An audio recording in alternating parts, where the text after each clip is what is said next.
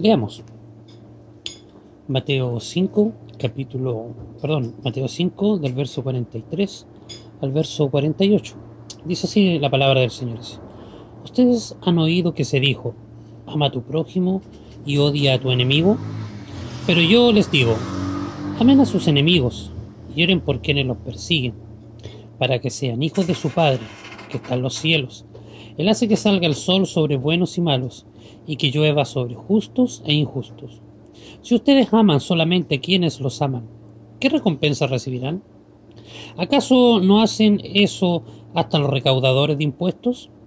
Y si saludan a sus hermanos solamente, ¿qué más hacen ustedes? ¿Acaso no hacen esto también hasta los gentiles? Por tanto, sean perfectos como vuestro Padre Celestial es perfecto. ¿Ustedes han, han visto la película Aquaman?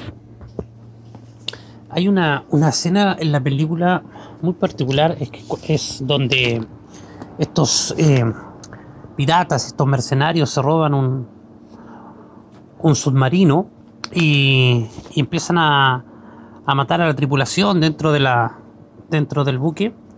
Y resulta que en, que en ese proceso llega este hombre, Aquaman, y entra al, al submarino y empieza a, derrotar a estos enemigos. Y dentro de estos enemigos andaba el padre con el hijo eh, haciendo esta fechoría o haciendo estas maldades que se estaban robando este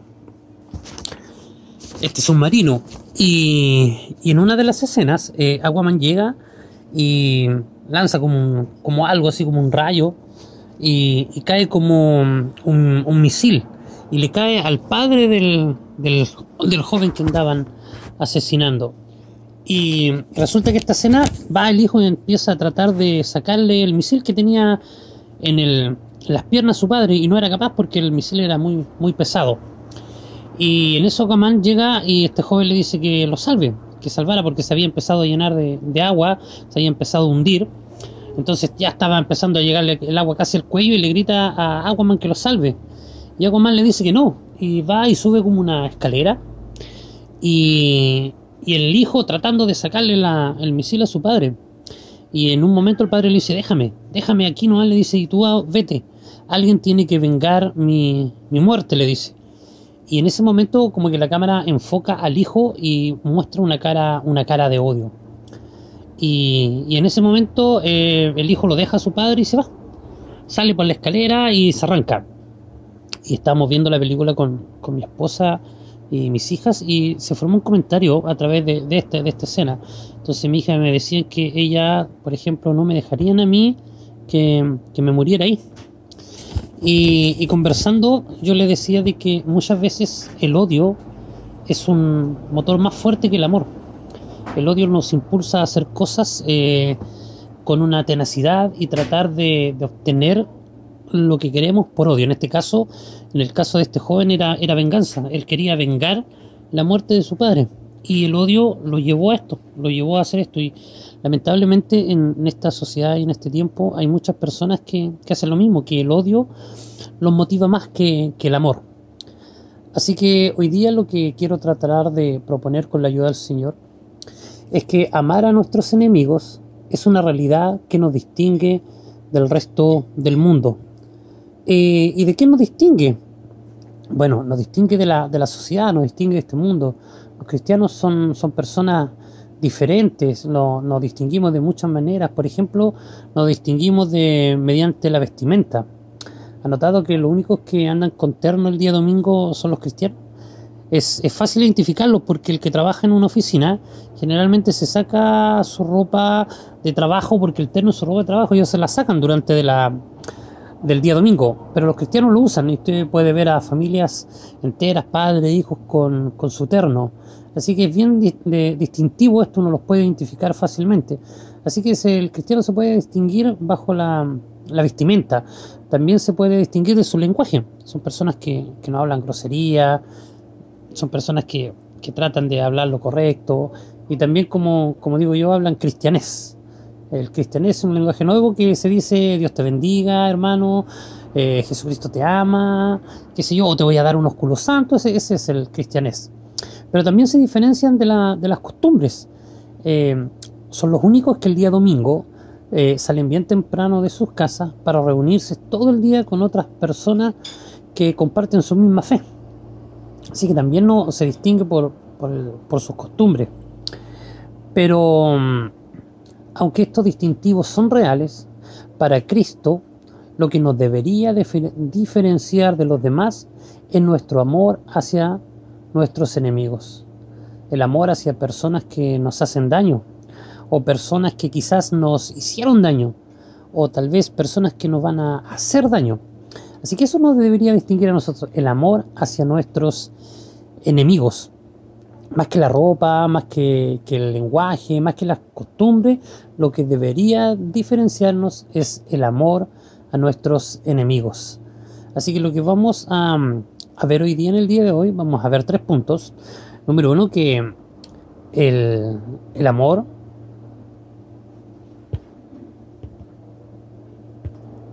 que el amar a nuestros enemigos nos distingue de la religión. Eh, otro punto que vamos a ver es que eh, el amor a nuestros enemigos nos distingue de los irreligiosos. Y por tercero vamos a ver que eh, el amor a nuestros enemigos nos distingue de otros pueblos. Así que vamos al, punto número uno. El amar a nuestros enemigos nos distingue de la religión. Esto lo podemos encontrar en el verso 43 y verso 44. Dice así, ustedes han oído que se dijo, ama a tu prójimo y odia a tu enemigo, pero yo les digo, amen a sus enemigos y ores por quienes los persiguen. ¿Quiénes decían de que había que odiar a, sus enemigos? Bueno, en aquel entonces los fariseos habían distorsionado la ley, diciendo que solo había que amar al prójimo. Y los judíos habían entendido mal quién era el prójimo. Ellos entendían que el prójimo era aquella persona de, su misma nacionalidad, de, de, su misma raza, de su misma vestimenta, que pensaran y actuaran igual que ellos. Así que ellos entendían que ese era el prójimo. Y, también les decía de que era...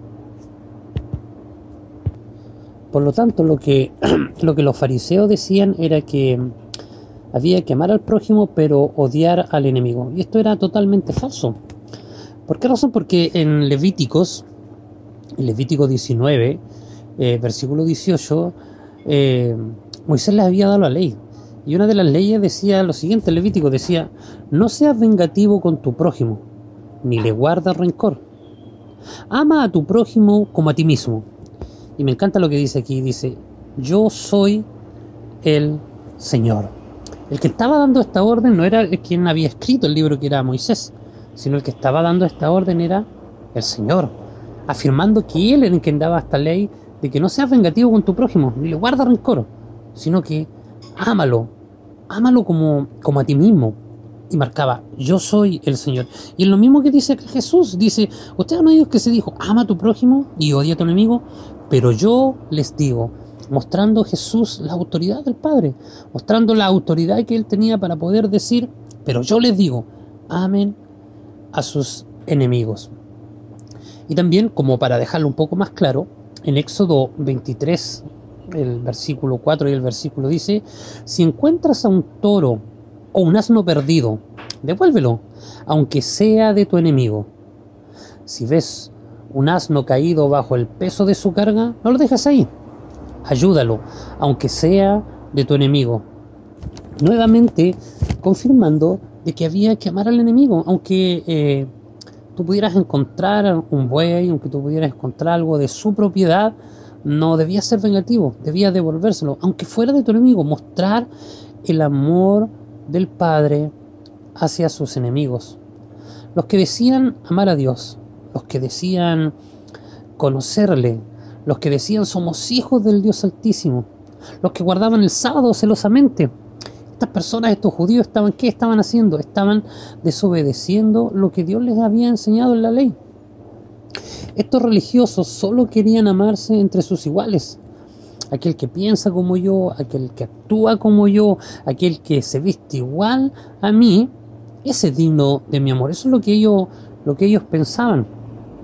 Y, es penoso eh, ver que en aquel entonces eh, se hacía esta distinción de personas, este, de distensión del, del prójimo. Y lamentablemente en el día de hoy, en la actualidad, es lo mismo. Aquel que es igual a mí, aquel lo puedo amar fácilmente, aquel que piensa como yo lo puedo amar fácilmente. Eso se ve incluso dentro, dentro de las mismas iglesias, que es muy penoso, porque muchas veces las personas de su misma denominación son bienvenidos, son amados, dice que se juntan entre ellos, se ponen como en un círculo cerrado, donde solo aceptan personas que piensan y actúan igual, igual a ellos. Así que se ponen en este círculo cerrado y si tú piensas distinto, no te aceptan. Si tú te vistes de una manera particular, te, también te desellan, también te dejan a un lado. También si tú no tienes la misma doctrina que tienen ellos, te condenan y te rechazan por no pensar y actuar como, como ellos. Pero Cristo es totalmente contracultural, el cristianismo es totalmente contracultural. Él nos dice que amemos a nuestros enemigos. Y no solamente que los amemos, eh, sino que oremos por ellos, que intercedamos por ellos, que podamos orar delante de Dios y, poder, y pedirle por nuestros enemigos, por su bienestar, por, para que ellos conozcan al Señor, para que el Señor se les revele a su vida. Eso es lo que Dios nos pide. Por eso es totalmente contracultural. El cristianismo siempre, siempre ha sido contracultural. El cristianismo siempre ha ido en contra de lo que piensa este mundo. Como por ejemplo, la salvación. La salvación es el, el, cristianismo, es el único que dice que la salvación es gratis, que solamente un regalo de Dios, que solamente es por la gracia de Dios, es algo que nosotros no merecíamos y eso es contracultural porque tú dices, pero ¿cómo? ¿Cómo yo puedo obtener una salvación eh, gratis? ¿Cómo yo puedo hacer eso? Si yo debo hacer algo para poder obtenerlo y el cristianismo te dice que no. El cristianismo radical te dice que todos los méritos están en Jesús. Y como es contracultural, Él te dice que tú debes amar a tu enemigo. Y tú dices, pero ¿cómo voy a amar a, mi enemigo, aquella persona que me hace daño, aquella persona que, que, me molesta, aquella persona que, me trata mal, aquella persona que, tal vez eh, me pela por todos lados? Pero Dios te, Dios, Dios te dice, Jesús te dice en este mensaje que lo amas, pero dice, pero yo les digo, amen a sus prójimos y oren por ellos, intercedan por ellos para que su corazón sea ablandado. Y esto es una enseñanza que está en toda la Biblia. El, apóstol Pablo en Romanos dice lo siguiente, en Romanos capítulo 13, versículo 1 dice, porque los mandamientos eh, que dicen, no matarás, no cometerás adulterio, no robes, no codicies y todos los demás mandamientos se resumen a un precepto. Ama a tu prójimo como a ti mismo. Porque el apóstol Pablo le está diciendo, oye, no cometas adulterio, no mates, no robes, eso es todo contra tu prójimo. No le codicies a tu prójimo. Y todos los demás mandamientos se resumen a uno solo. Ama a tu prójimo como a ti mismo. Así que nuevamente el apóstol Pablo enseñando a los romanos que deben amar a su prójimo. En Santiago capítulo 2, versículo 8, dice lo siguiente, hacen bien si de veras cumplen la ley suprema, la de la escritura, les quiere decir eh, el apóstol Santiago. ¿Cuál ley? Más encima él lo dice, de la escritura, ama a tu prójimo como a ti mismo. Nuevamente es una enseñanza que la podemos encontrar en toda la Biblia. Nuevamente el apóstol Pablo diciéndole a los Gálatas en, en el capítulo 5 les dice lo siguiente, en efecto, toda la ley se resume en un solo mandamiento. Ama a tu prójimo como a ti mismo. Lo que la Biblia y, lo que los escritores, inspirados por el Espíritu Santo, nos quieren enfatizar es que el amar a nuestro prójimo también tenemos que amar a nuestros enemigos. Mostrando este amor nos diferenciaríamos de los religiosos. Si tú y yo decimos que amamos a Cristo, debemos mostrar el amor de Cristo que mostró por mí y por ti, que siendo enemigos de Dios, Dios nos amó por gracia, sin ningún mérito. Somos personas que hacemos de todo lo malo, lo contrario, para no merecer este amor. Y aún así, Cristo me ama. Y al yo amar a mi enemigo, no solamente estaré diferenciándome del resto, sino que también estaré mostrando a Cristo en mi vida. Así que es hermoso que yo pueda mostrar este amor a los demás. ¿Para qué? Para primero diferenciarme de los del resto del mundo, que no soy igual a ellos, porque soy nacido de nuevo, soy una nueva persona. Cristo me hizo una nueva persona, Cristo puso un nuevo corazón en mí y también podremos mostrar a Cristo en nuestra vida. Y tal vez te puedan preguntar por ahí, oye, pero tú por qué amas a tu enemigo? Y tú puedes ser un motivo de conversación para mostrar el Evangelio, para decirle, ¿sabes qué? Cristo me hizo una nueva persona. Cristo me amó y así como Cristo me amó, yo puedo amar al resto. Pero también el amar a nuestros enemigos nos distingue de los irreligiosos. Y esto lo podemos encontrar en el verso 46. Dice lo siguiente, si ustedes aman solamente a quienes los aman, ¿qué recompensa recibirán? ¿Acaso hacen esto los recaudadores de impuestos?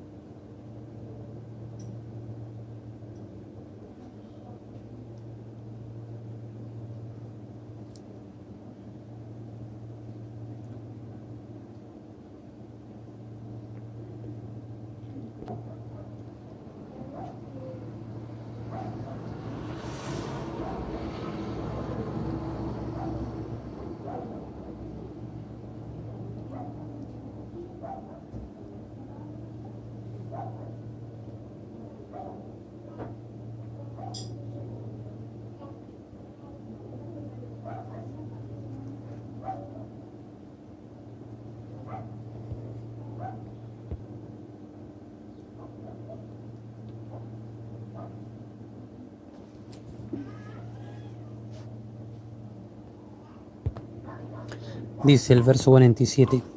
Y si saludan a sus hermanos solamente, hace una pregunta. ¿Qué hacen? ¿Qué hacen? Perdón. ¿Qué, qué demás hacen ustedes? ¿Acaso no hacen esto hasta los gentiles?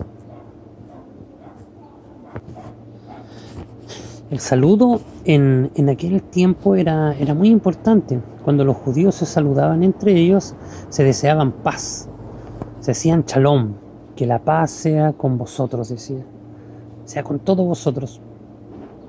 Pero al desear la paz a otros simplemente con el saludo, ¿será suficiente? De la boca hacia afuera suena lindo. Los gentiles hacían esto, deseaban la paz a otros, pero con la boca hacia afuera.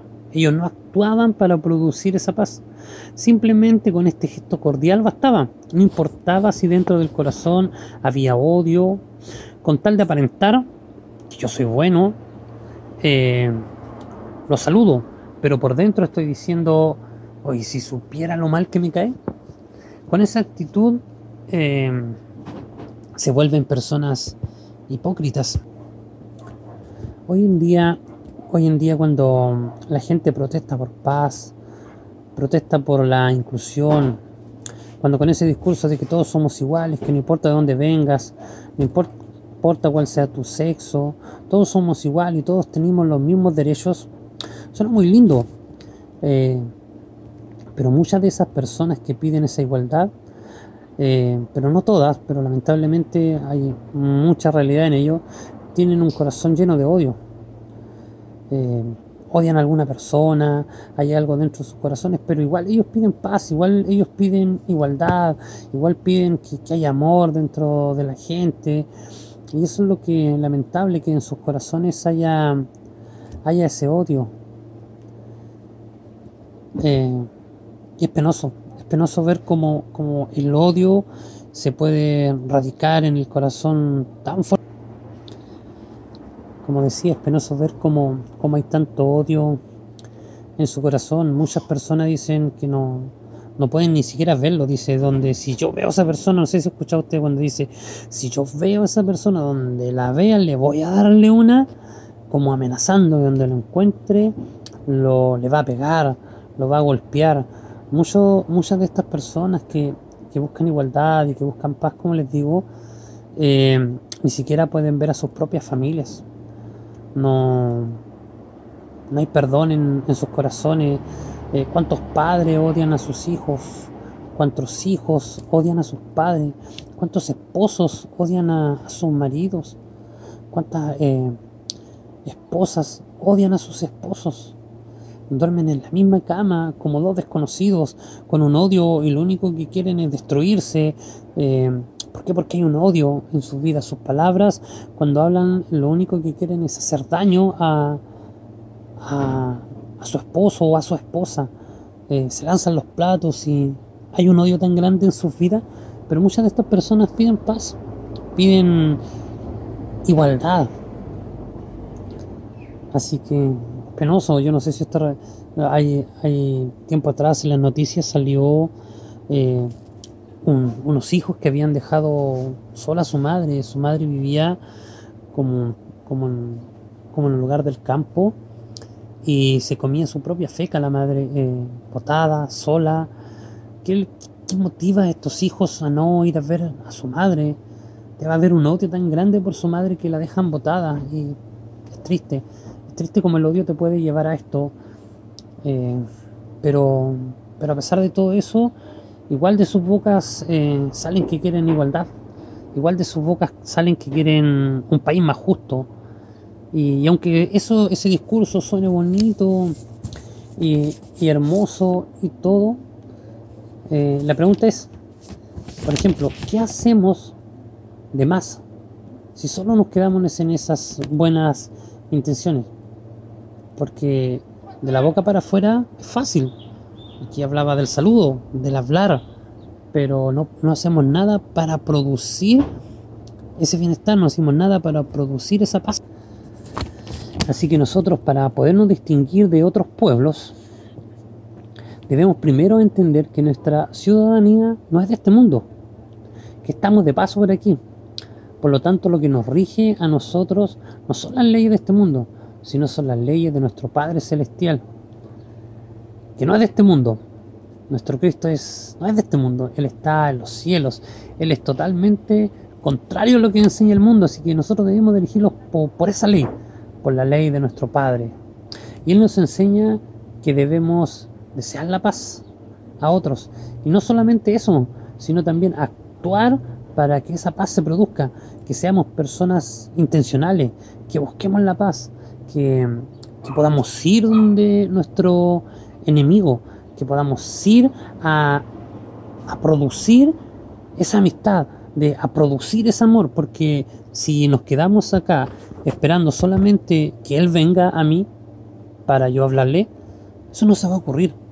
Nosotros somos las personas que debemos mostrar que somos distintos. Nosotros debemos ir donde nuestro, donde nuestro enemigo y actuar con él. Nosotros debemos ir y debemos hablarle. Y la pregunta es cómo, ¿qué hacemos? ¿Cómo actuamos para producir esa paz? Bueno, la Biblia nos enseña que no paguemos a nadie mal por mal, sino que pagamos, paguemos el mal con el bien. Así que debemos amarlos, así como Cristo nos amó a nosotros, debemos orar por ellos. Eh, como se dice en buen chileno, debemos llevar la fiesta en paz. Y nosotros debemos producir esto, no solamente quedarlos en el hablar, en decirlo o en desearlo, sino debemos ser personas intencionales, como les decía. Como, habíamos, leíamos en delante, en Romanos capítulo 12, si tu enemigo tiene hambre, bueno, dale de comer. Si tiene sed, eh, dale de beber. Actuando así, harás que se avergüence de su conducta. Así que debemos mostrar este amor que Cristo mostró por nosotros. Dice que cuando Jesús vino a la tierra, vio a los hombres como ovejas que no tenía pastor y, y él le dolió en su corazón y los amó. Y de hecho él vino y dio de comer.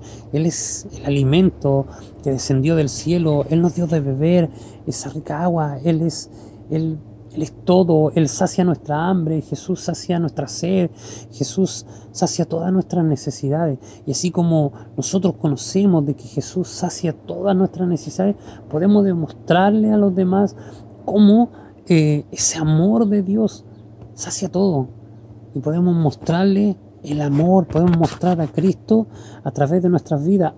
y un claro ejemplo de lo que es el amor, que es muy maravilloso, Dice que el amor es paciente. Debemos ser personas pacientes. El amor dice que es bondadoso. Debemos, ser personas bondadosas, de buen pensar, de, de tener cariño para los demás. Dice que el amor no es envidioso, ni es jactancioso, ni es orgulloso. Imagínate lo que es el amor. Que no se comporta con rudeza, no es egoísta, no se enoja fácilmente, no guarda rencor, dice. El amor no se deleita de la maldad, sino se regocija en la verdad. Todo lo disculpa, todo lo cree, todo lo espera, todo lo soporta. Y final dice que el amor jamás se extingue. Ese es el verdadero amor. Ese es el amor que nosotros debemos mostrarle a nuestros enemigos. Paciencia, bondad, no debemos ser envidiosos con Él cuando le vaya bien. No debemos jactarnos nosotros de, que somos mejores que ellos. No debemos ser orgullosos. No debemos tratarlos con la misma rudeza que nos trata a nosotros. No debemos ser personas egoístas. Debemos mostrar el amor de Cristo. Si es necesario servirle, debemos ir y servirle. No debemos enojarnos fácilmente. No debemos guardar rencor en nuestro corazón con nuestros enemigos. Así que no debemos deleitarnos en la maldad, sino regocijarnos en la verdad, como dice, como dice lo que es el amor. Así que debemos tener paciencia, debemos tener amor para nuestros hermanos. Y qué más claro ejemplo del amor que nos enseña el apóstol Pablo aquí. Así que ese es el amor que debemos practicar con, con nuestros enemigos. Y para concluir, el amor a nuestros enemigos no solo nos hace diferente del mundo, sino que nos hace semejante a nuestro Padre Celestial. Si usted me acompaña ahí al verso 45, dice, para que sean hijos de su Padre que está en los cielos. Él hace que salga el sol sobre malos y buenos, y que llueva sobre justos e injustos. Y el verso 48 dice, por lo tanto, sean perfectos, así como su Padre Celestial es perfecto amando a nuestros enemigos, mostraremos que somos hijos de Dios y que nuestro Padre Celestial nos educó correctamente. Cuando nosotros mostramos este amor a nuestros enemigos, mostramos que tenemos un Padre que nos educó bien. Cuando usted ve a un, un, niño sentado y el padre va y le dice, quédate ahí sentado, tranquilito, y ese niño se queda, usted dice, wow, ese padre enseñó bien a su hijo. Bueno, nosotros debemos mostrar que nuestro Padre nos enseñó bien, amando a nuestros enemigos, imitándole a Dios en todo, en toda su manera de vivir. Así que esa es nuestra misión, mostrar a Cristo.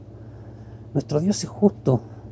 Él muestra su gracia común. Dice que Él sale, eh, deja salir el sol sobre buenos y malos, y hace que la lluvia eh, venga sobre justos e injustos. Así que Dios muestra su gracia común para todo el mundo. Él, ama igual.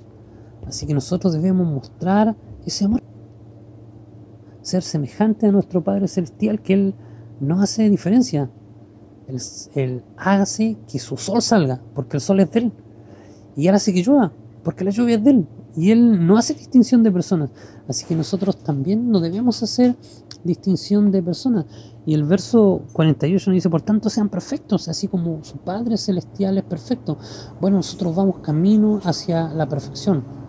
Aunque mientras tanto estemos en este mundo caído, el pecado nos va a estar siempre presente. No podríamos alcanzar la perfección total, porque todavía no somos, todavía somos seres pecaminosos. Así que eso, pero eso no es un, impedimento para que mostremos la perfección que mostró nuestro Salvador. No es un impedimento para que mostremos lo que Cristo hizo en la cruz del Calvario, que Él nos perdonó, eh, derramando su sangre preciosa en esa cruz. Es más, en la cruz va y las personas que lo estaban matando, esas personas que, que lo estaban humillando, Él va y dice, Señor, perdónalos porque no saben lo que hacen. Él ahí, en la cruz del Calvario, muestra el amor hacia el enemigo. Y nosotros como hijos debemos imitarlo y nosotros debemos ser semejantes a nuestro Padre Celestial. Y también decir lo mismo, amar a nuestros... Así que seamos personas distintas. Seamos personas que marquen la, la diferencia. Seamos personas que mostremos que Cristo nos hizo una nueva persona, de que no somos iguales al mundo. Y una de las características que nos debe diferenciar de los irreligiosos, de los religiosos y diferenciarnos de los demás pueblos es que nosotros, como hijos de Dios, amamos a nuestros enemigos. Así que el apóstol Pablo en Efesios nos va a dar este consejo. Y es maravilloso que podamos seguir este, este consejo lo podamos atesorar en nuestro corazón. Él dice, por tanto, dice, imiten a Dios como hijos muy amados y lleven una vida de amor, así como Cristo nos amó y se entregó por nosotros como ofrenda y sacrificio fragante para Dios. Qué, qué hermoso consejo nos da el Señor. Así que seamos e imitemos a Dios como hijos muy amados. Seamos iguales a nuestro Padre Celestial y marquemos la diferencia. Que el Señor les bendiga. Amén.